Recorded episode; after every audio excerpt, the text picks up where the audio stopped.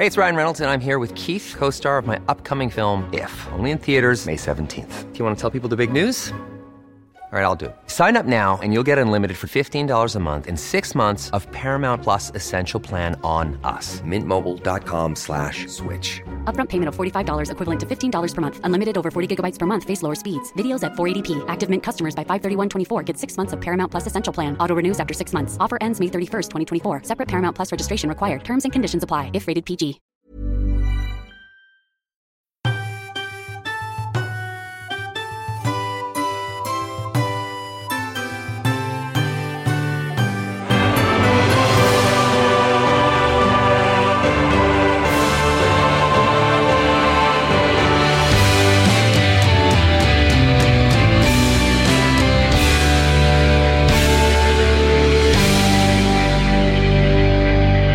Willie, Harry, Stee, Harry, Dick, John, Harry, 3. 1, 2, 3, Ned's, Richard, 2. Henry's 4, 5, 6. Then who? Edward's 4, 5, Dick the Bad, Harry's Twain, and Ned the Lad.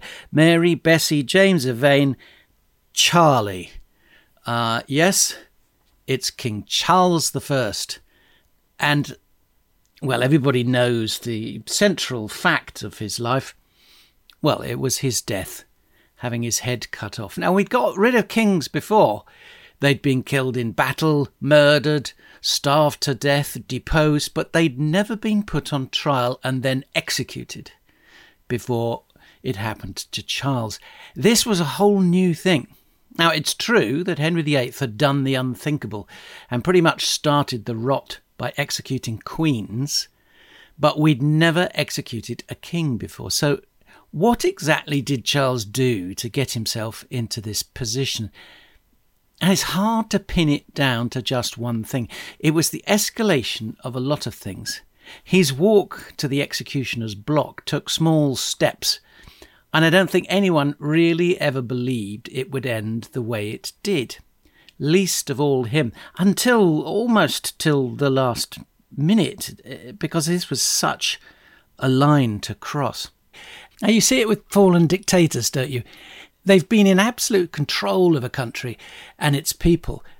And when the people turn on them, they can never quite believe that it's happening. And they can never accept it, whether it's Mussolini, Ceausescu, Saddam Hussein. They're saying, You can't try me. You have no right. I mean, even Trump, okay, um, he's not a dictator, but with all these court cases flying around at the moment, he's saying, This is a disgrace. I was the President of the United States. You can't do this to me. And you know what? When I get back into power, I'm going to destroy all you lot. King Charles I, no doubt, felt the same. But he never got back into power because they separated him into two parts. And I think afterwards, when it had happened, there was a sense of, ah, what have we just done? What happens next? I've mentioned before that with each fresh monarch I come to, there is so much more recorded information about them. And the information about Charles's life, there's, there's masses of it. You could spend the rest of your own life trying to get on top of it all and understand it all.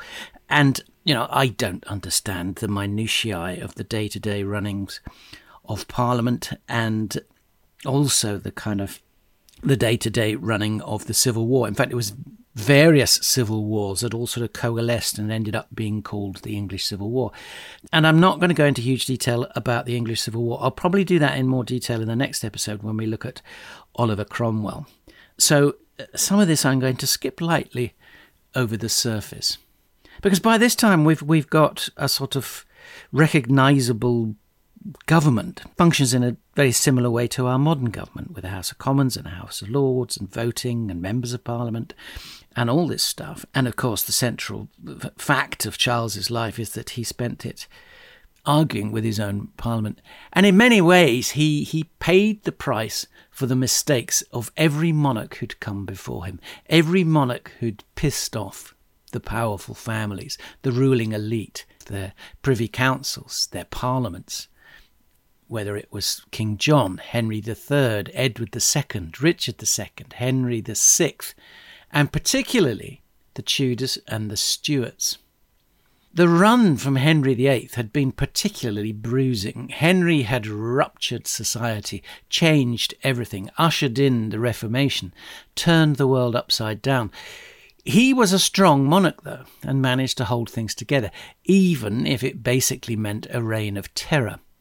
Elizabeth had been strong. She was a canny woman who kept a lid on things through clever power play. Her successor, James, too, had been a very astute politician. He was a pragmatist. He could work with people. He knew not to antagonize everyone. He knew how to keep Parliament on side. And perhaps Charles came to the throne with a degree of naive overconfidence in his position, thinking his dad had sorted it out. His dad had convinced everybody in the divine right of kings.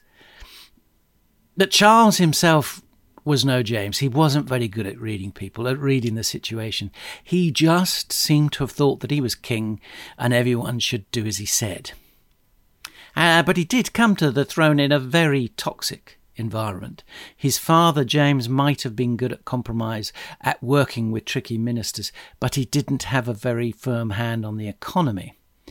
And like most monarchs who live a relatively long time, uh, by the end, he was kind of feeble and weakened. And it's the case that often a bad king, such as Charles, just like a bad prime minister or a president, is nobbled by inheriting a rotten economy from their predecessors and end up taking the blame for their mistakes. Charles tried to bolster the royal finances when he came to the throne by raising taxes. Parliament didn't like this. So he tried to do it without their consent. But this only made him more unpopular, and he became framed as a tyrannical absolute monarch, even though England was the least taxed country in Europe, and it had no system of regular direct taxation. But nobody likes paying taxes. We all want a good health service, a good transport system, good schools, law and order, but we want someone else to pay for it.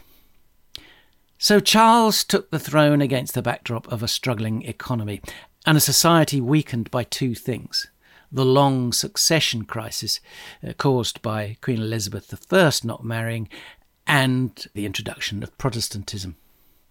Charles's father, James, perhaps emboldened by Henry VIII declaring himself head of the English Church, and unquestioned head of state, he came to the English throne from Scotland with a strong sense of his divine right, and he wanted to assert this.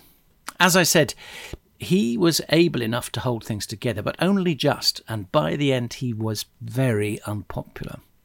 Charles seems to have been blind to this and he trumpeted his divine right to rule. He had no clue, really, how to deal with his parliament. His only tactic was to throw a tantrum and shut it down, prorogue it, saying, Kings don't need a parliament, I can rule by myself. But he was politically inept, and where he needed to be firm, he was wishy washy. He was never clear, for instance, where he stood on religion.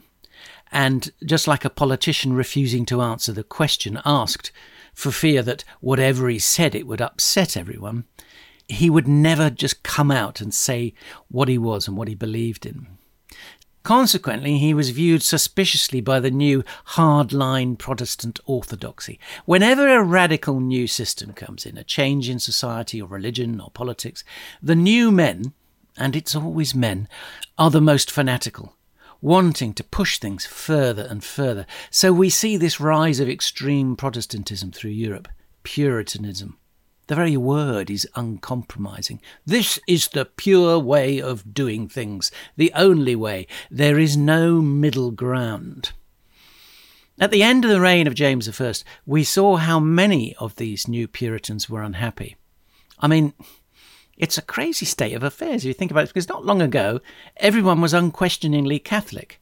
Now everyone in England is meant to be Protestant, and Catholics are considered heretical. But for many people, it hasn't gone far enough. We need Puritanism, extreme Protestantism. Which is why the Pilgrim Fathers, as they became known, and many other radicals departed for America, the land of opportunity, to go and build new lives and new communities. England was still split, and Charles was caught in the middle of all this. Not Catholic enough for the old guard, many of whom are powerful English families like the Percys and the Nevilles, and not Protestant enough for this new wave of Puritans and hardline parliamentarians. It was the story of his life. Charles could never please anyone. He was too Scottish for the English, too English for the Scots, particularly the Protestant group who took over the government in Scotland, the Covenanters, who thought he was both too English and too Catholic. It didn't help that he tried to force the Scottish Church to adopt high Anglican religious practices, and the uh, Book of Common Prayer, which is seen in Scotland as being a bit of sort of English propaganda in a way. The Scots felt that Charles was trying to impose English religion on the country and essentially culturally colonize Scotland. And this led to what became known as the Bishops' War, which is this war between, well, essentially between Charles and the Scottish Parliament. And all of this served only really to weaken Charles and strengthen the English and the Scottish parliaments. He's also having to look to Europe which has descended into this extraordinarily destructive and violent war known as the Thirty Years' War, essentially between Protestants and Catholics. And as we shall see, when Charles first comes to the throne, he does try to get involved. He seems much more bellicose than his father. Perhaps he was thinking, oh, if I can go and gloriously win a war, it'll calm everybody down and everybody will think, oh, what a great king he is. But he never had the money to properly wage a war in Europe, and instead he got embroiled in various wars at home. There was fighting in Ireland against Irishmen who resented the heavy imposition of English rule. There was fighting in Scotland for much the same reason. The Scottish government, known as the Covenanters, resented Charles trying to impose English politics and as we've seen, English religion on them, which led to the so called Bishops' War. And of course, ultimately, there was civil war in England between the Royalist faction, the Cavaliers, and the Parliamentarian faction, the Roundheads. And these wars have become lumped together under the title of the English Civil War. Although, actually, as I say, there's a war in Ireland, there's the Bishops' War in Scotland, and there are two English civil wars. Uh, and, and historians tend to call them the Wars of the Three Kingdoms. So that's what we're supposed to be calling it instead of the English Civil War. And the lead up to all this is chaotic and complicated, but I will try to make sense of it. But anyway, I've, I've kind of got ahead of myself here, but let's go back and start at the beginning. Charles was born in 1600 he came to the throne when he was 25 in 1625, and he died when he was 49, when you could say his life was cut short. He was born in Scotland, and he was, by all accounts, a weak and sickly infant. And, and, when the rest of his family left for England in 1603, after his father James was declared king down there, Charles was considered too fragile to go with them. And he kind of spent his childhood trying to toughen up. And the next year, in 1604, he proved he was strong enough to travel by walking from one end of the hall to the other at Dunfermline Palace, all by himself, though he was a bit wobbly. And then, when he got to England, the woman assigned to look after him, Lady Elizabeth Carey, made him wear these big leather boots reinforced with brass to strengthen his weak ankles. Now, historians have speculated that he possibly had rickets. A diet of deep fried Mars bars and Irn-Bru can do that to you. Sorry, I jest, but um, people didn't know that much about diet in these days, and, and the Scottish weather's even worse than the English, so there probably wasn't a lot of uh, fresh fruit and vegetables to go round in the winter. And he didn't just suffer from this physical weakness in his legs, his speech development was also slow, and he had a stammer for the rest of his life, which he did manage to sort of work around and control. But as I say, he kind of worked at this and he, he got over it, and he grew up to be quite a tough, sporty young man. He was a good horseman and a fencer, Not as tough as the Golden Boy, though. He's big brother and heir to the throne, Henry Frederick, Prince of Wales, who Charles very much looked up to. This was the boy he wanted to be. He, he, he sort of got his wish when Henry Frederick died young, and Charles took his place as heir in 1612. Be careful what you wish for.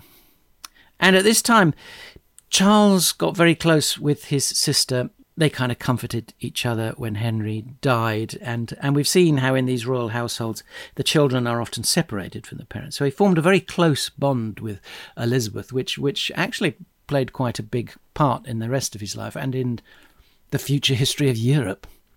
But once Charles had moved down to England when he was three, he spent most of the rest of his life there. He barely went back to Scotland.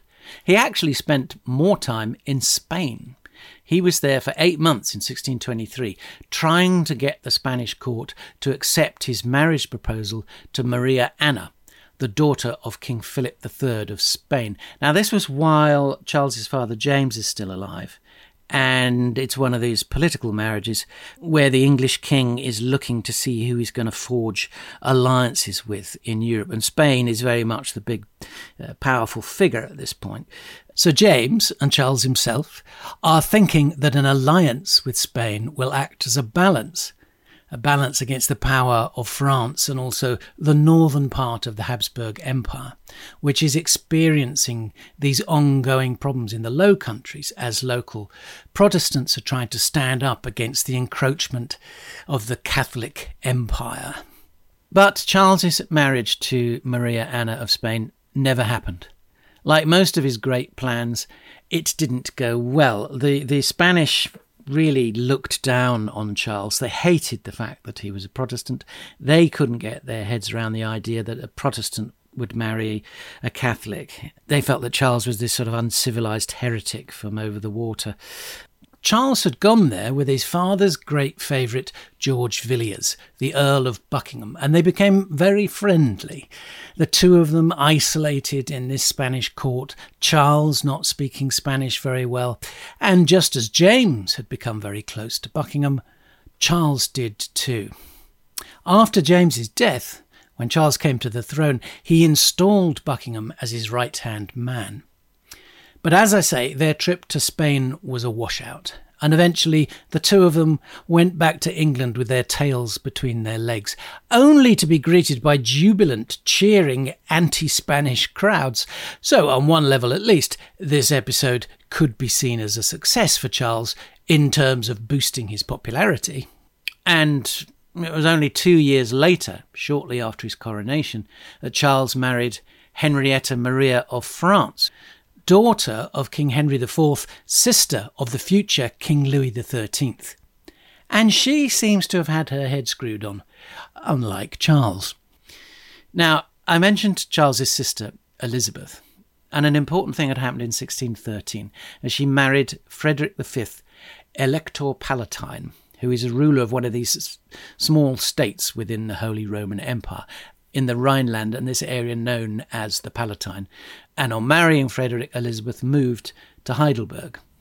Now, all right, sorry, don't get restless. This might sound like a boring and irrelevant fact. Who are these weird Europeans with their weird titles? Can't we just forget all about them? No, you can't because Charles's brother-in-law, Frederick, Elector Palatine, which does sound a bit like a Star Wars character. Anyway, he inadvertently sparks the devastating Thirty Years' War in Europe, and it's through Charles's sister Elizabeth that we eventually get to King George I and the Hanoverians. They are all descended from her, rather than from Charles and the male side of the Stuarts.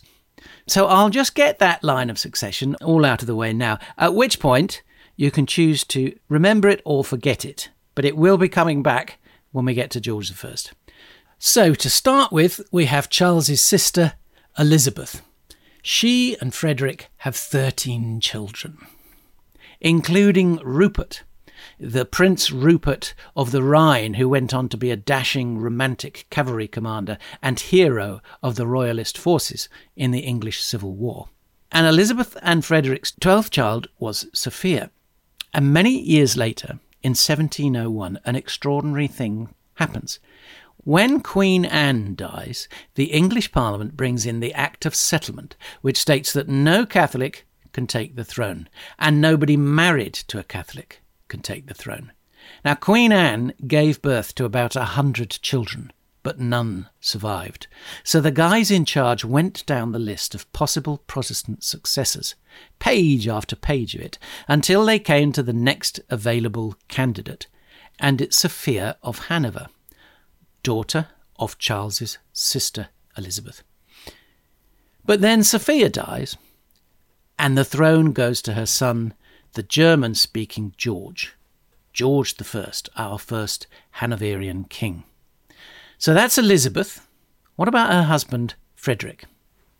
Right, we're back to the Holy Roman Empire and the bloody Habsburgs again, so bear with me. The northern part of the Holy Roman Empire, you can basically think of that as Germany, a very big Germany taking in Austria, Hungary, and most of the Netherlands. The, the German Empire, if you like. Well, the Holy Roman Empire. And there's an emperor in charge at the top. But this huge landmass is divided up, as I say, into all these principalities, which is why we get all these funny European titles like Margrave and Landgrave, Archduke and Elector. So, Northern Europe is wanting to go Protestant, but the old guard of the Holy Roman Empire are resolutely Catholic. And one of these little principalities is Bohemia, in what is now part of the Czech Republic. And four years after Elizabeth marries Frederick in 1617, Archduke Ferdinand of Austria, a Habsburg Catholic, is elected King of Bohemia, and the locals don't like it. They want to be Protestants. And they boot him out and invite Frederick, a Protestant, to come in and take over, which he does, with his wife, Elizabeth Stuart, Charles's sister, the one we're talking about. And she becomes known as the Winter Queen, which sounds romantic and glamorous, but it's a joke, really, because she and Frederick only ruled in Bohemia for a few months through the winter, before Ferdinand, who has by now become the big cheese, he is the Holy Roman Emperor, he sends in an army, and Elizabeth and Frederick have to flee. And Frederick's lands in the electoral Palatinate were invaded by a Habsburg force from the Spanish Netherlands, and this is basically the start of the Thirty Years' War between the Protestants and the Catholics in Europe. And it goes on to cause massive loss of life, and it basically shatters Germany. So Charles is being asked by the more bellicose and extreme Protestant members of his parliament, and also by many of the British people, to get stuck in, to send an army to support their Protestant brothers and sisters.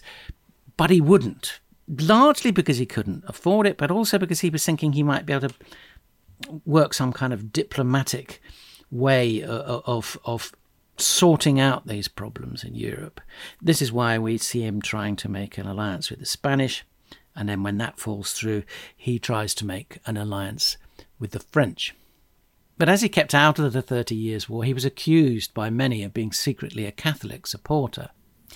But he promised the suspicious Parliament that he wouldn't go soft on Catholics. But then he promised the exact opposite in a secret marriage treaty with his brother in law, King Louis XIII of France. So he's trying to play politics, play everyone off against each other. He also promised to, to, lend Louis some warships as part of this secret marriage treaty in case Louis got involved in any of this fighting. Now, Charles was crowned in 1626 at Westminster Abbey, but this happened without Henrietta Maria because she refused to participate in a Protestant religious ceremony. At first, relationships were pretty strained between Charles and Henrietta Maria she refused to go Protestant, and she was just a bit too French for him. And in the end, he kicked out most of her French attendants and replaced most of them with members of Buckingham's family. And relations with Henrietta Maria's father, King Louis, didn't go very well either. Louis started attacking the Huguenots in La Rochelle. Um, and Charles was in this awkward position where he had uh, promised to defend the French Protestants, and he'd also promised to help King Louis. And King Louis used these seven ships that Charles had given him to attack the Huguenots. So this put Charles in a very awkward position. And eventually, Buckingham says, Let me go and sort it out. And he leads a war party to help the Huguenots. So it becomes this complicated mess. Buckingham's raid is a dismal failure. The Huguenots are defeated, and Buckingham comes running back to England. Now, this wasn't the first military disaster that Buckingham had presided over. He had also been involved in an equally incompetent and costly failure when he tried to invade Spain. Perhaps he'd never forgotten the way he was badly treated at the Spanish court, but he'd basically been saying, Look, we don't want a treaty with the Spanish, let's go and attack them and they have this this rather pathetic incursion into northern Spain where the English troops get drunk and set fire to a windmill or something, which was about the extent of this uh, this this this great invasion. So with all these mistakes behind him and still being a royal favourite, first he'd been incredibly close to James, possibly his lover. Now he's incredibly close to Charles and seems to be almost trying to run things for him. Parliament don't like favourites. They don't like Buckingham. They keep trying to get Charles to get rid of him. Charles won't. Charles says he just needs more money to properly mount these operations, gets into a huge argument. Charles throws a fit and basically shuts down Parliament. At which point, he figures, you know what, I don't really need a parliament. Why do I have to keep having a parliament? The only reason he might need a parliament is if he needs to raise large amounts of money. So he figures as long as he can avoid going to war with anyone, he can rule without a parliament. Because as he sees it, parliament has only one function. They're the only people who can authorise new taxes. So if Charles can avoid spending too much money, he can avoid reinstating parliament. So he makes peace with France and Spain. And for the next 10 years or so, we have peace. Things are settled down. And Charles rules all that time without a parliament. It becomes known as the personal rule, or in some quarters as the 11 years tyranny. But Charles does still need money. He's got a household to run, he's got a country to run. So he starts looking at unconventional ways to raise money, or ways that they used to do it in the past that have kind of fallen out of use. And he manages to find a few kind of loopholes and old acts and things which he resurrects in order to squeeze some money out of people. And Charles just about scrapes through. And perhaps he might have carried on like that, or he might have got to a state where he felt secure enough to work with Parliament again. But things kicked off in Scotland. This is when Charles decided he should go back there and assert his authority because the local Scottish government, the Covenanters, are becoming quite powerful. So he thinks, I'll go up to Scotland and, and, and remind them that I am king, but they don't really like the look of him. They reckon, you know, he's gone native south of the border. He's an Englishman and nothing more. And the proof of this is the fact that he's trying to impose this English religion on them Anglicanism, the Church of England, and they don't want to have any dealings with that. And as we looked at before, this sparks this. It's a form of civil war. It's essentially Charles is having to, to physically go to war against the Scottish Parliament. So, what does Charles do? He needs to raise taxes. So, he thinks, okay, I'll bring Parliament back. I'll say to them, look, sorry, chaps, it's all back to normal. And, and, and it looks like he was kind of hoping that they'd be so grateful that they would do whatever he asked of them. And of course, the first thing he asks is, Can we raise a massive tax so I can send a proper army to go and sort out the Scots? And Parliament says no. Now, on one hand, they want to snub him. He's treated them badly, they're going to treat him badly. They're going to show him they're not just going to do what he wanted. But also, there is a great degree of suspicion. They're worried that if he puts together a strong army, he might actually use it to subdue them, to suppress them, to, to assert this uh, ultimate tyrannical authority in England. There's no standing army in England. There never has been, because it costs money, and the lords are always suspicious that the army will become a tool for an oppressive monarch. So they refuse the request for new taxes, and Charles shuts them down again he prorogues Parliament. And this brief, unsuccessful session becomes known as the Short Parliament. Now, another reason Charles has been interfering with Parliament is to protect his friend and right hand man Buckingham, George Villiers. As the king's favourite, never a popular thing to be, and a disastrous military leader, Parliament hate him and keep trying to impeach him.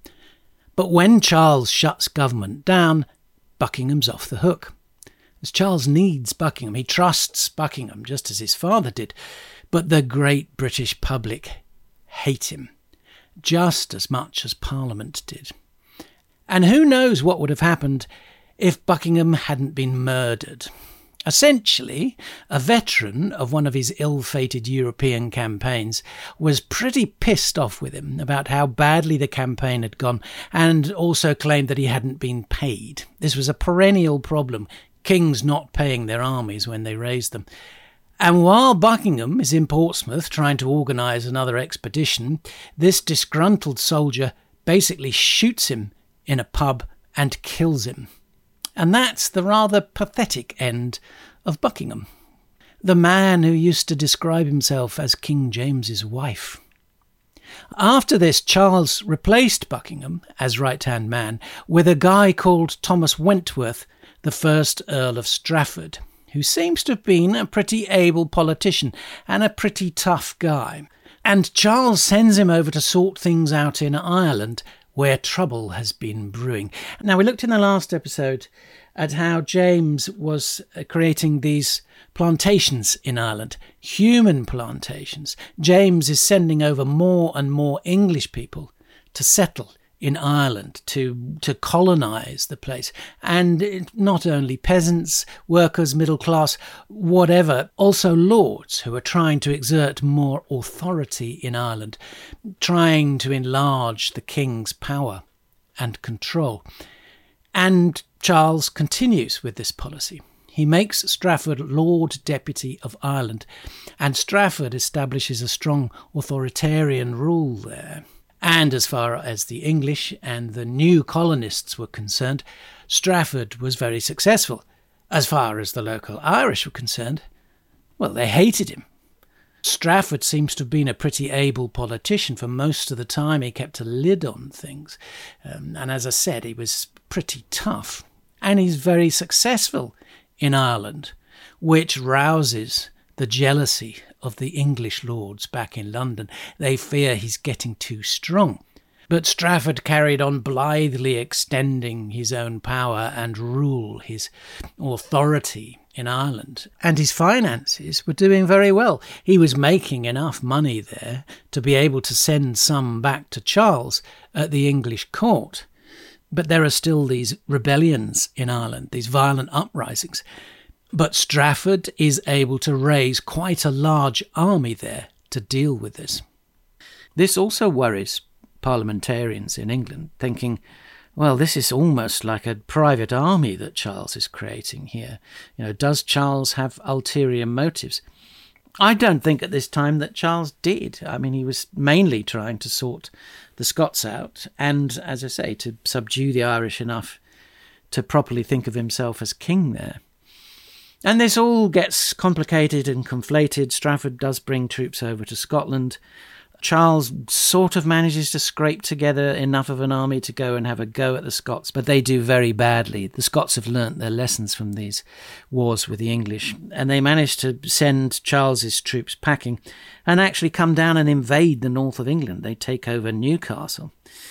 So Charles, having shut down the the short parliament after no time at all, desperately has to reconvene another parliament, which becomes the long parliament, to try and sort this out, to try and help himself.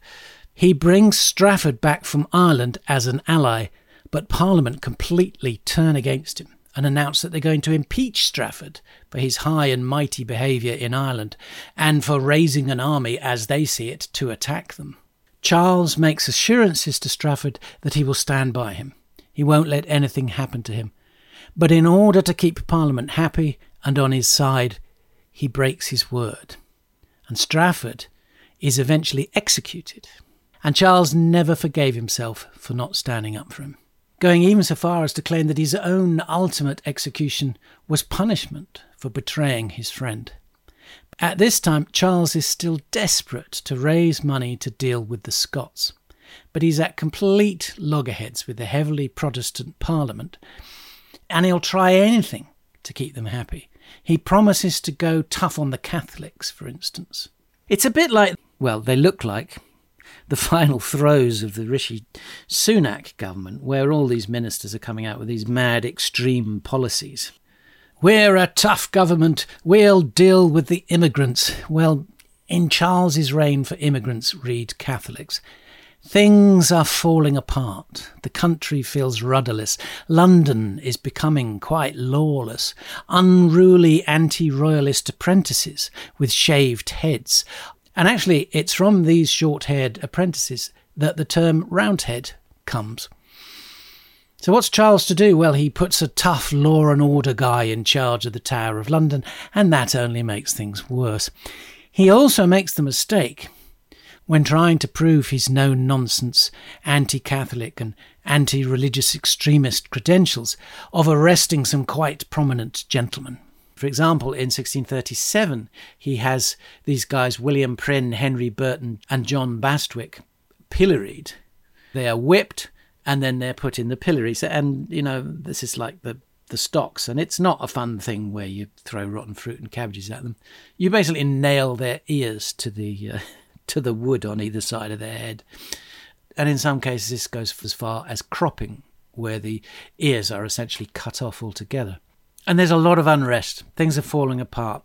The people were against Charles. Parliament were against Charles. He would have been better off getting out of London altogether and holing up on one of his other palaces, but he insisted on staying and fronting it out and he got obsessed that there were plots on all sides. He believed that certain members of parliament were even planning to impeach his own wife, accusing her of supporting a group of rebels who had risen against Strafford in Ireland. And Charles was being urged by people close to him to do something about it. And apparently, Henrietta Maria, his wife, the Queen, shouted at him, Go, you poltroon! Go and pull these rogues out by the ears, or never see my face again. And even though it's usually best to do what your wife wants, in this case, what Charles did was very reckless. He actually took soldiers into the House of Commons to try and arrest who he saw as the five chief conspirators. But they had been tipped off and done a runner. Charles was dismayed, crying out, My birds have flown, and he confronted the Speaker of the House of Commons, demanding he be told where the men had gone. And the Speaker famously replied, May it please your Majesty, I have neither eyes to see nor tongue to speak in this place, but as the House is pleased to direct me, whose servant I am here. And you know, we have a lot of weird rituals and things going on in Parliament, uh, particularly at the state opening of Parliament, where the monarch arrives at the House of Lords and then sends his spokesman, Black Rod, to alert the House of Commons. And the doors are ceremoniously barred against Black Rod, and he has to bang on them to be let in. And this is a sort of echo, a sort of reenactment of this time where the unthinkable happened, where a monarch barged into the House of Commons and tried to physically exert their authority. And this is just not done. Parliamentarians are as touchy and entitled as monarchs a lot of the time. But this act of Charles kind of turned many of his supporters against him, and he realized that he was rapidly losing authority. He manages to get away to his palace at Hampton Court, and from there he goes on to Windsor Castle. He sends his wife and one of his daughters abroad for safety, and then he goes north to Hull, where there is this huge military arsenal which has been left there as part of these preparations to try and send a proper army against the Scots. But when he gets to Hull, the gates are barred to him, and Charles has to bugger off again. At which point, both sides in this dispute, Charles and the parliamentarians, put together an army. Charles roughly has sort of control of the Midlands, Wales, West Country, and Northern England. Parliament is pretty much London, the South East, and East Anglia, as well as the English Navy. There's a bit of toing and froing, but the first proper battle of the English Civil War is at Edge Hill in October 1642 Uh, and this is where Prince Rupert of the Rhine comes over to lead the cavalry. And he starts arguing with Charles's generals. He's rather sort of reckless and hot headed. Um, he's forever chasing after people and then not coming back. At Edgehill, he managed to plunder the parliamentary baggage train. But at the end of the day, mm, it's not really conclusive. And as I said before, I'm going to sort of skip through the English Civil War. There's a lot of it. I could spend several, I could do a whole series on the English Civil War, but I'm not going to. I'm just going to say it happened. and at any one time, one side was doing better than the other, depending on who they could get in to help them. The parliamentarians managed to eventually restructure their army. Now, up to this point, when you levied troops, they would only fight in their local county, their local area. There was no national army. And the Roundheads, the parliamentarians, under their eventual leader Oliver Cromwell, remodelled the army into a national army so that it didn't matter where the troops were raised. Once they were in the army, they could be ordered to fight anywhere. And this subsequently became known as the New Model Army, which was more effective than the sort of sort of more laissez-faire Cavalier Army, the Royalists. I'll, I'll look at all this properly in the next episode on Oliver Cromwell. But Cromwell, in a nutshell, had been a lowly member of Parliament and then became a cavalry commander at the start of the war. Uh, but he proved to be a very able general and rose through the ranks until eventually he was running the whole show. And in the end, Cromwell's army gets the upper hand, and Charles and the Royalists are beaten down. And Charles in a sort of act of desperation, surrenders himself to the Scots, hoping that he might form a kind of alliance with the Scots and they might bring an army down to beat the parliamentarians. But it doesn't go the way he hoped, and the Scottish essentially ransom him to the English for £100,000. Charles tries to sort things out with the parliamentarians. He tries to come to terms with them. Say, look, how can we how can we make this work that I'm allowed to remain king you get what you want. But by now, the parliamentarians are getting pretty strong and, and they have this more hard line, this more extreme strand of Protestants getting involved, including guys like Oliver Cromwell. And these negotiations gradually turn into putting the king on trial. He's accused of treason. And you get this kind of mission drift where slowly you start out with one aim and you end up with another. And as I said at the beginning, I think nobody really thought it would get there. Charles puts up quite a clever and spirited defence, although the central core of it is what right do you have to put me on trial? I am the king of this country. Show me where it says you can do this. And this is unprecedented, and everyone admits that. And in the end, quite extraordinarily, Charles is sentenced to death. And in the end, Charles seems to have gone bravely to his execution. He didn't whinge, but he was still saying, Look, I'm the king, you shouldn't really be doing this. He is beheaded outside the banqueting hall, which is this, this great building which he had put a lot of money into. Charles had been a big patron of the arts. He'd really was interested in and knowledgeable about art, and he, of all the monarchs, is the one who amassed the greatest uh, collection of artworks. And he had got Rubens himself to paint these panels for the ceiling of the banqueting hall, which is still a pretty amazing building if you get the chance to visit. But yes, a platform, a scaffold is built outside, and Charles's head is cut off. A day later, it's sewn back onto his body, at which point it was embalmed and placed in a lead coffin. And so at this point, we have no monarch lined up. Charles did have children, including his two sons, Charles and James, and a daughter, Mary. It's the only time, pretty much going back to uh, King Alfred the Great's time, where we don't have a monarch. We don't have a person in charge because of his or her so called royal blood. We have the protector, Oliver Cromwell.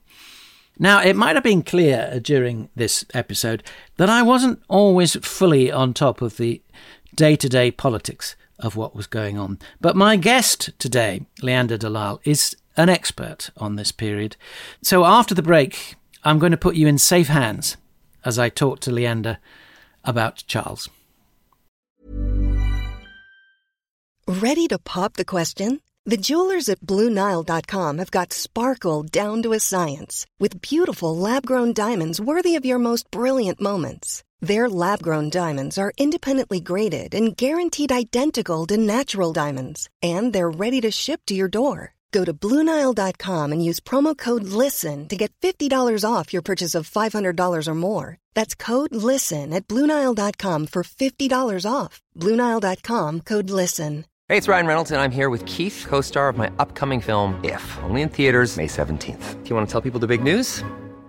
All right, I'll do it. Sign up now and you'll get unlimited for $15 a month in six months of Paramount Plus Essential Plan on us. Mintmobile.com slash switch. Upfront payment of $45 equivalent to $15 per month. Unlimited over 40 gigabytes per month. Face lower speeds. Videos at 480p. Active Mint customers by 531.24 get six months of Paramount Plus Essential Plan. Auto renews after six months. Offer ends May 31st, 2024. Separate Paramount Plus registration required. Terms and conditions apply if rated PG. Welcome back, and joining me today is the historian, broadcaster, and best selling author Leanda de Lisle. Now, I first met Leanda in the summer of 2023 at the Chalk Valley History Festival, which I've talked about a lot, where she was one of my guests on a special live edition of this show where we discussed the best and the worst monarchs. And Leanda, you gave a very spirited defence of Queen Mary I, Mary Tudor. Yes, well, she is. She is often just sort of described as one of our, our, our worst monarchs. I remember writing once that you know she was always the sort of damp little cloud to Elizabeth the I's glorious sun, and um, she really um, wasn't uh, the woman she's off, often depicted as. She was actually extremely uh, remarkable monarch, and, and Elizabeth learned a great deal from her. So uh, definitely a queen worth revisiting. Yeah, well, I mean, it was a really interesting debate because I had gone in on my short list of the worst monarchs, and and I did revise my opinion of Mary, and because that show was recorded before I did the episode on Mary, it did it did change my idea and my representation of her. I mean, particularly this idea uh, that you know these female monarchs are the, they're the first, they they're our first queens, and not unsurprisingly, a lot of men didn't like the idea. Absolutely right. And of course, um, you had uh, John Knox uh, infamously writing about the monstrous regiment or rule of uh, women and justifying mm. their overthrow and murder, which was the sort of uh, argument that actually uh, influenced James VI of Scotland and First of England uh, to write his works on divine right kingship. I remember a, a, a, Scottish friend of mine saying about um, Charles I. Oh, of course, all that divine right kingship. He got that from his French wife, didn't he? And I looked at it. I said, no, certainly not. He got it from Scotland, um, and from dear old dad. But anyway. Well, that it was a really interesting discussion we had at Chalk Valley, and with you and Ian Hislop and Tom Holland. And if any of you lot out there want to listen to that, you can find it in the usual place.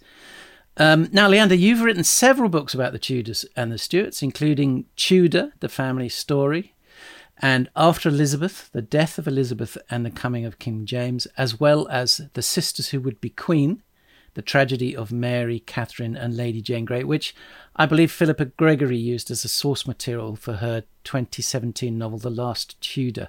But perhaps more germane to this episode, your two most recent books have been about Charles, first with White King Charles I, traitor, murder, martyr, and then with Henrietta Maria, conspirator, warrior, phoenix queen, Henrietta Maria being Charles's wife. It's a very bold title. well, yes, they're bold but too long. I should make them shorter. I should make them shorter. I'm awfully bad on book titles. Not at all. I think it's an intriguing title. I mean, I, mean, I should imagine many people might see a, a book in a bookshop about Henrietta Maria and think, oh, I don't know who that is. I won't bother with it. And then they'll read Conspirator, Warrior, and Phoenix Queen and think, oh, that looks interesting. I'll take a look. she was interesting too, so that's good. So, talk us through Conspirator, Warrior, Phoenix Queen, the relevance of those to, to Henrietta. You're right. Okay. There were so many different phases to her life, but I suppose um, the conspirator I rather enjoy, and people know very little about, is her plotting against Cardinal Richelieu. She doesn't make much of a sort of appearance in Dumas' Three Musketeers, which is a pity, actually. She was very much uh, involved in a sort of political struggle with Richelieu right up to the beginning of the Civil War, in fact. And indeed, she believed Richelieu was encouraging uh, Charles's enemies um, at that time. So she was involved both in uh, British politics, but also in European politics. There's this whole Queen versus the Cardinal side to her life, which uh, people know little about, make a fantastic film. So that's Conspirator Warrior. Well, I mean, uh, during the Civil War, what a woman you have her not only raising money and arms for Charles I in continental Europe, saving his bacon so that he survives the first great battle of the Civil War, which everyone had expected him to lose. You then have her personally coming back, bringing more uh, men, money, and arms, landing at Bridlington Bay in Yorkshire, where she's uh, shelled uh, by the parliamentarian navy. It's an amazing description of her running with her ladies to a ditch um, and the bullets flying over her head and actually pinging the earth, described not only by herself, uh, but also by other first hand witnesses. You don't find many queens under shell fire like that, um, with people uh, killed uh, yards uh, from her. Yeah, so she's absolutely a warrior. Phoenix Queen, best bit of all, um, because she's described in most biographies, you know, they sort of well, all of them really, pretty much. You, you get to the Civil War, and then poor old Charles I gets his head chopped off, and then you know years in exile, and then she comes back when Charles II, her son Charles II, is restored, and then you have a famous description, which um, people quote endlessly, of her dressed in black and looking very ordinary, and she's she's sort of left like this, a sort of sad, shriveled old old lady, uh, described by uh, Samuel Pepys, the diarist. Um, because people because she's because she's such an unpopular figure in English culture and English history, they like to sort of write her off as this sad old crone. Um, but in fact, bad news for those who want to hate her. Uh, this is all complete nonsense. And Samuel Pepys uh, revises his opinion. She's dressed in black and miserable at the time because one of her sons has just died. None of us might feel at our best at that point. Um, a couple of years later, he sees her again in court. He says she has the most amusing and merry court, merrier than that of the merry monarch Charles II. Um, she's a powerful figure again. She's known as the Phoenix Queen. Did she get back into being in an influential position? Yes, she did. I mean, Charles II was a king with his own mind, but she was still very much a, a powerful and influential figure, not only in England um, but also in in in France. Um, and um, although she quarreled um, often with her children, she was extremely spirited w- woman, and they were her children, and also very spirited.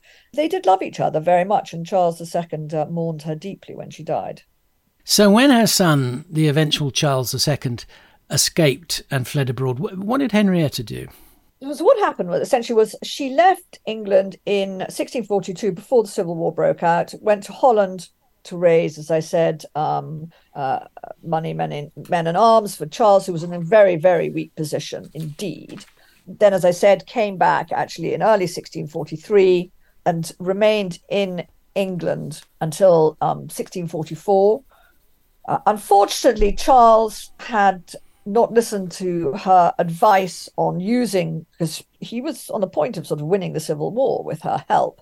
Um, but uh, and she'd wanted him to try and retake London, uh, but he he didn't do this. And she realised that the war was going to turn against him because Parliament was going to join up with the Scots, and the numbers would be against Charles. Uh, and this is exactly what happened. And when this happened in early 1644, she then decided to return to France to try and get you know more help for him. And so she stayed in England uh, from um, 1644 until the Restoration hmm. in 1660. So, are there parallels with Margaret of Anjou, Henry VI's queen, in that we have a, a weak king who is supported and basically kept on the throne longer than he might have done by a strong and clever wife? There are parallels. They were both, I think, 15. They're both the same age um, when they became uh, queens of England. Um, and they were both uh, perceived as children of the enemy.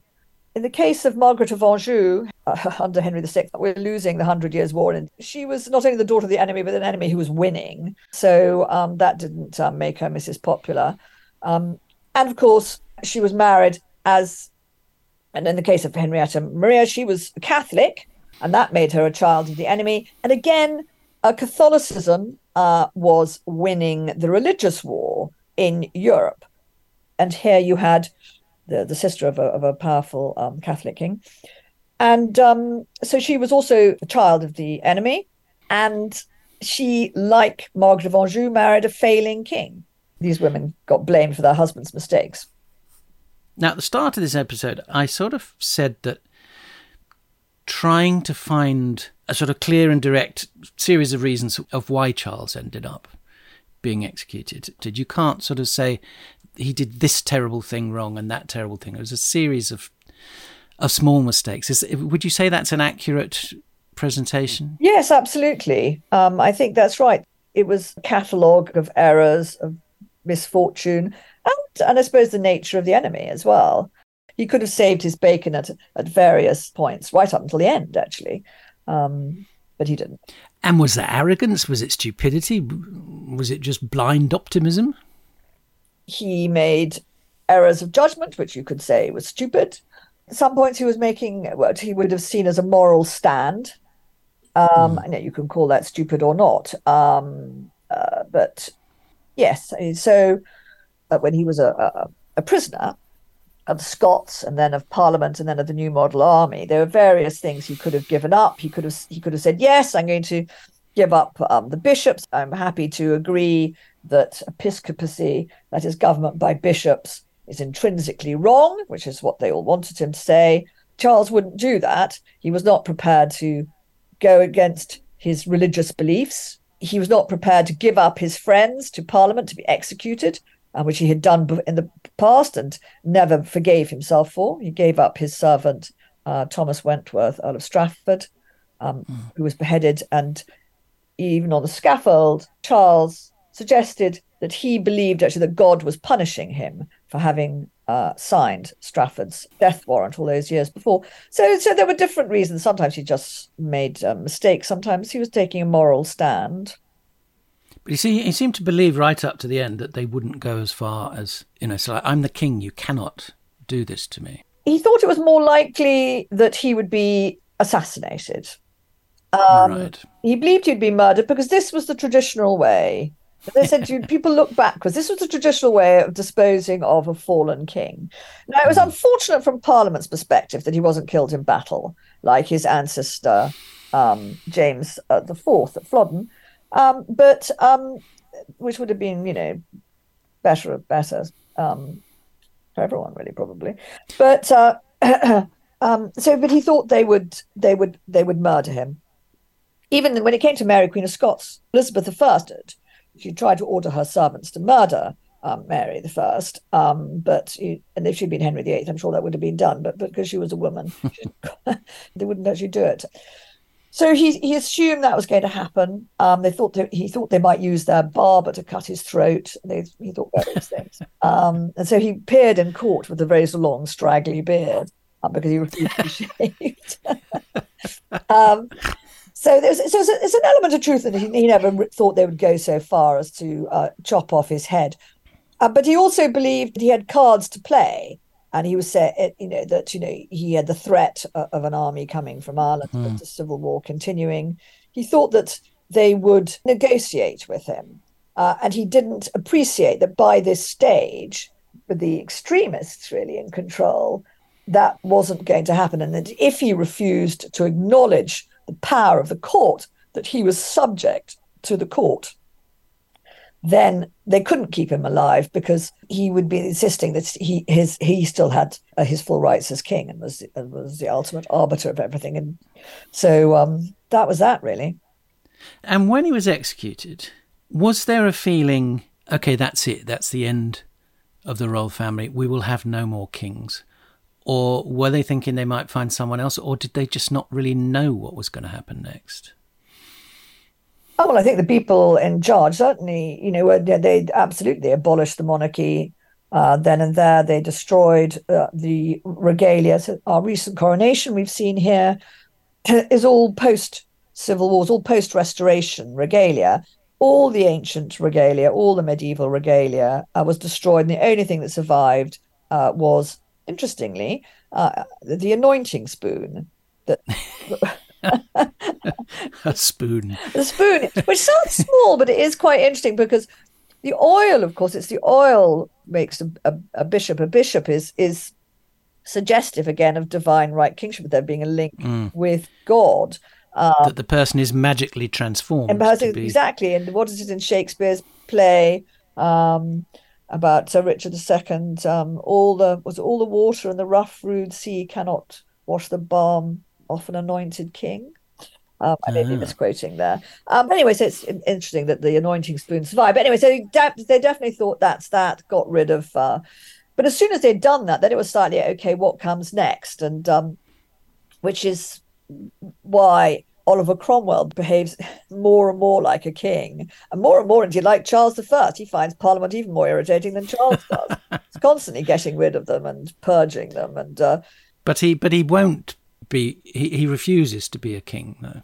Yes, he thinks that's he, he becomes a bit sort of coy about that. Um, but then again, at the end on his deathbed, he's going to hope he's going to sort of pass it on to his son, which is yeah, it's a king by any other name, frankly. And he is crowned essentially, and he has a sort of much grander funeral than Charles I did, which isn't difficult, admittedly. Um, but he had monarch's funeral, so yes. And where uh, I mean, I've not really dealt with Oliver Cromwell much in my part of the episode because I'm going to do a whole episode on him. And you mentioned before uh, that, you know, at the very start of the Civil War, that it could have gone either way. At the very start of the Civil War, it looked like Charles would be defeated in about five minutes. So, as I said, Henrietta Maria really saves his bacon uh, by providing him with the money, men, and arms that help him survive the first battle at Edge Hill. Um, but uh, Charles then proves to be rather a good wartime leader. He's a much better leader of one side. He'd be rather than a king is supposed to represent everyone, and Charles wasn't very yeah. good at that, um, disastrously. But so he proves rather a good wartime leader, which is why he survives as long as he does, and he is loved. Interestingly, in a way that his son Charles II never is. And I find that quite interesting when we look back. I think we think people in general We want to think, oh, Charles II, jolly, all those mistresses. He seems rather a positive thing, really. Charles I, the images of some sort of fey, foppy, boring person. Interestingly, he wasn't. He had a great sense of humor, Charles, by the way, and was tough as old boots physically. But anyway, putting that on one side. It was actually, in reality, at the time, Charles did inspire love in people, and people despised Charles II as a cynic. And how did the ordinary people of Britain feel about these unfolding events? Their king being beheaded, these massive changes coming in. Was this an exciting time for them, or, or was it a frightening time? Frightening and terrible time. Life was bad enough anyway, uh, or yeah. could be.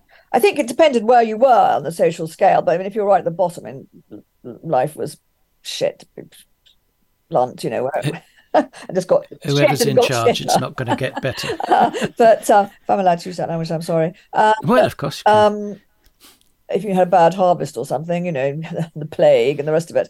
Um, but actually, there were a lot of people in work and so forth who had money, who were relatively comfortable uh, accepting the very, very hard times before the Civil War. I think Civil War was terrible. It impoverished Britain. There's a description uh, which was written by um, an artist in in England. And it's rather awful actually. He sees how the english have changed uh, he's specifically in england rather than scotland um, and how they, their faces have changed. They're sort of bitter and angry and traumatized. Traumatized as you would be. I mean mm. look now around the world um, where we see war uh, in Ukraine, we've seen war in the Middle East, we see war, you know, we see these terrible things going on in, in Gaza uh, now. Before, after, I mean, just imagine people's faces. Just imagine how they're going to look. How imagine they're going to feel. They've lost people. They're losing people. It's just the daily awful grind of finding somewhere to eat, somewhere to sleep, somewhere to, you know. Absolutely.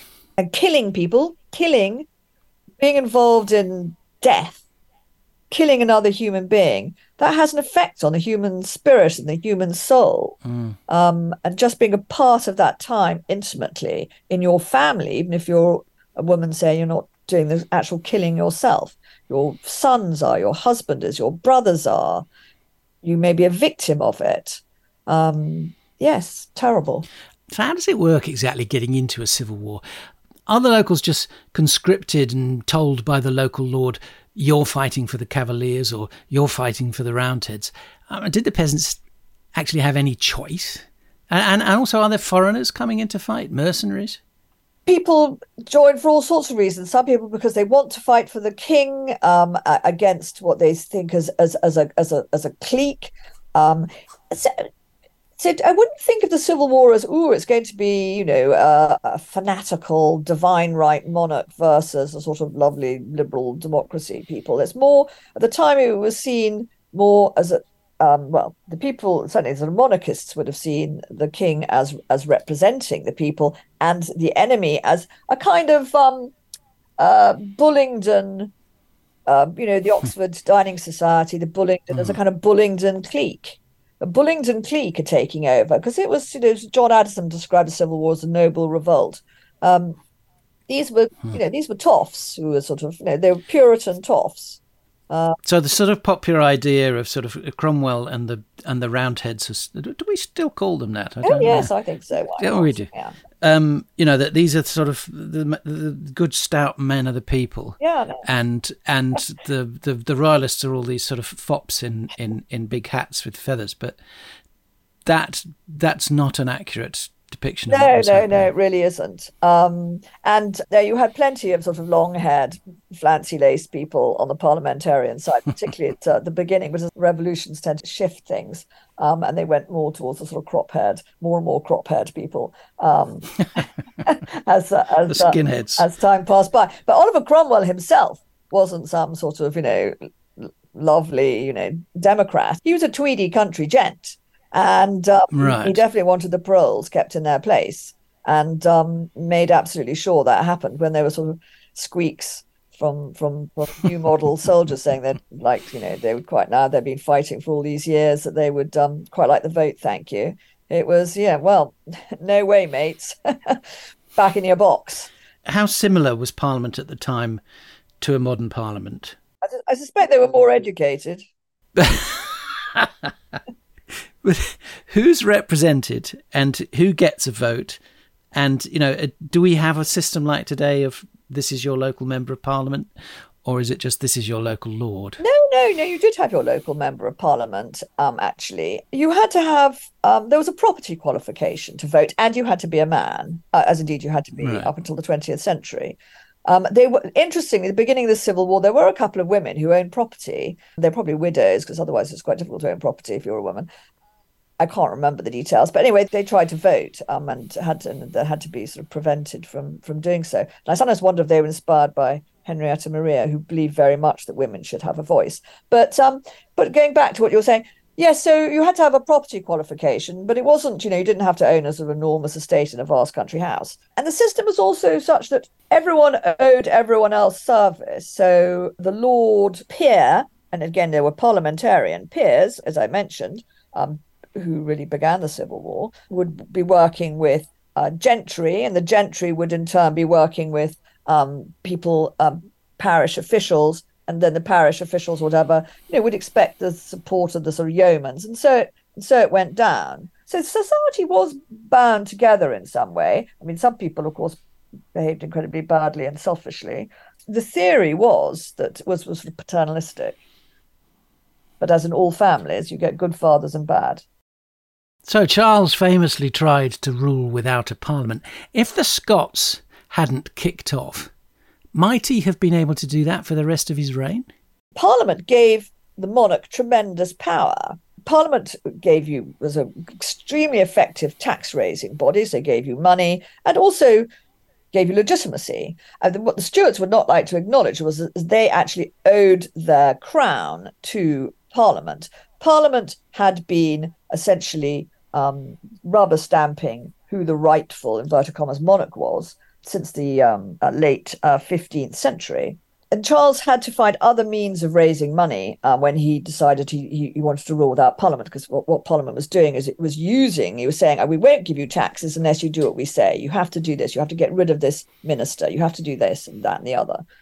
Um, and he, he wasn't prepared to do this, that, and the other. And he was a useless politician. So he, he dismissed Parliament and then started raising money just by royal right alone. Uh, and people feared rightly that that mean, might mean that there'd be no Parliament ever.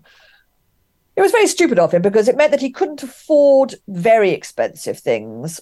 Uh, uh, and the most expensive thing would be to go to war. So it was inevitable that he would have to reinstate Parliament. That's an interesting thing about Britain wasn't a democracy, but you needed the support of the people under you. Otherwise, you're just a bloke. You're just a bloke. you, you can stand there saying, I am king or I am whoever you are, but actually, ultimately, you're just a bloke if nobody's going to support you. Yeah, I mean, they're only there by popular consent, as it were. Exactly. You need consent. And Charles didn't have consent. He kept shutting Parliament down. And when he brought them back, they refused to support him and give him the taxes he needed to mount a war.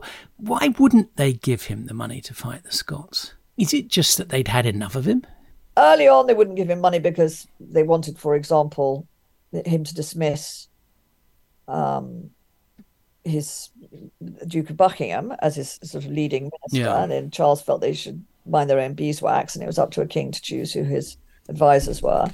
Um, mm. By the time it came to the Scots, well, you know, he had ruled without Parliament for eleven years, um, and people, MPs, a lot of MPs or moderate MPs, were understandably extremely angry um, and uh, they wanted all sorts of concessions that ultimately he wasn't prepared to give. And also, there was, a, again, an extreme element in, in Parliament that really wanted to strip him of all um, power and wanted the Scots to win and were indeed plotting with the Scots. They were, in fact, hmm. traitors. Mm.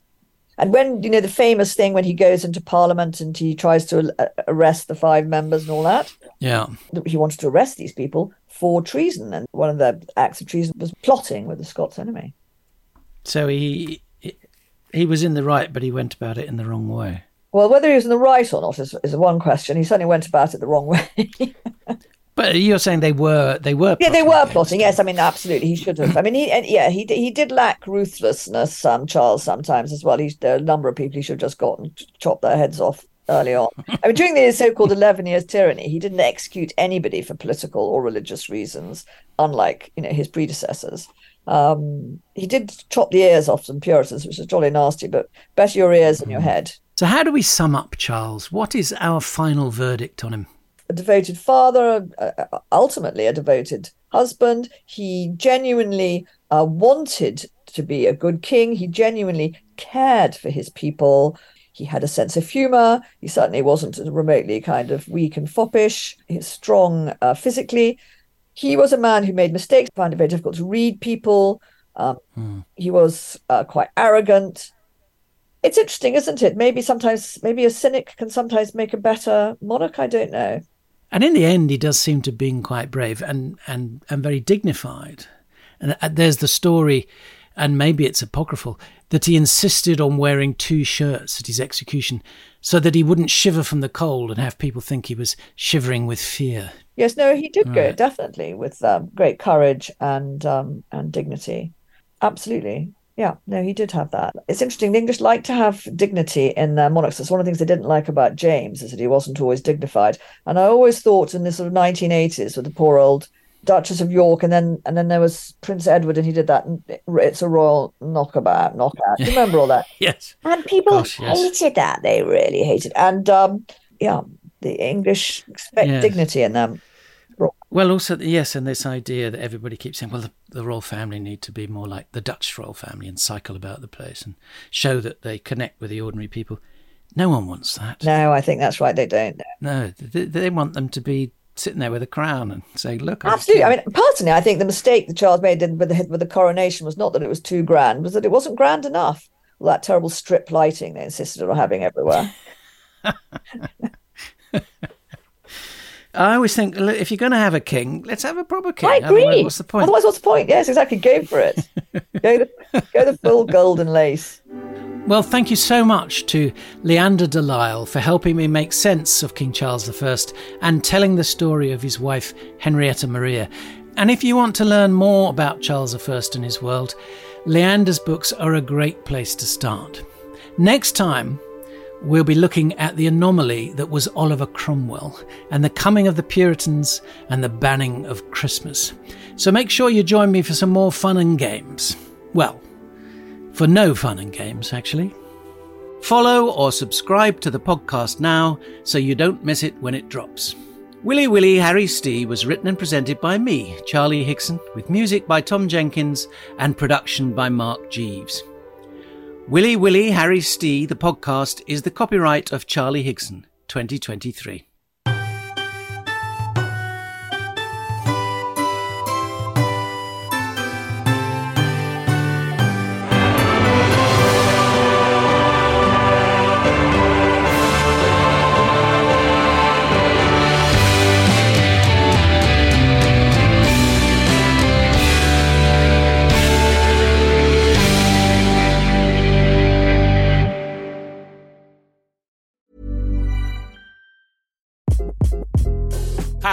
This is Craig Robinson from Ways to Win, and support for this podcast comes from Invesco QQQ. The future isn't scary, not realizing its potential, however, could be.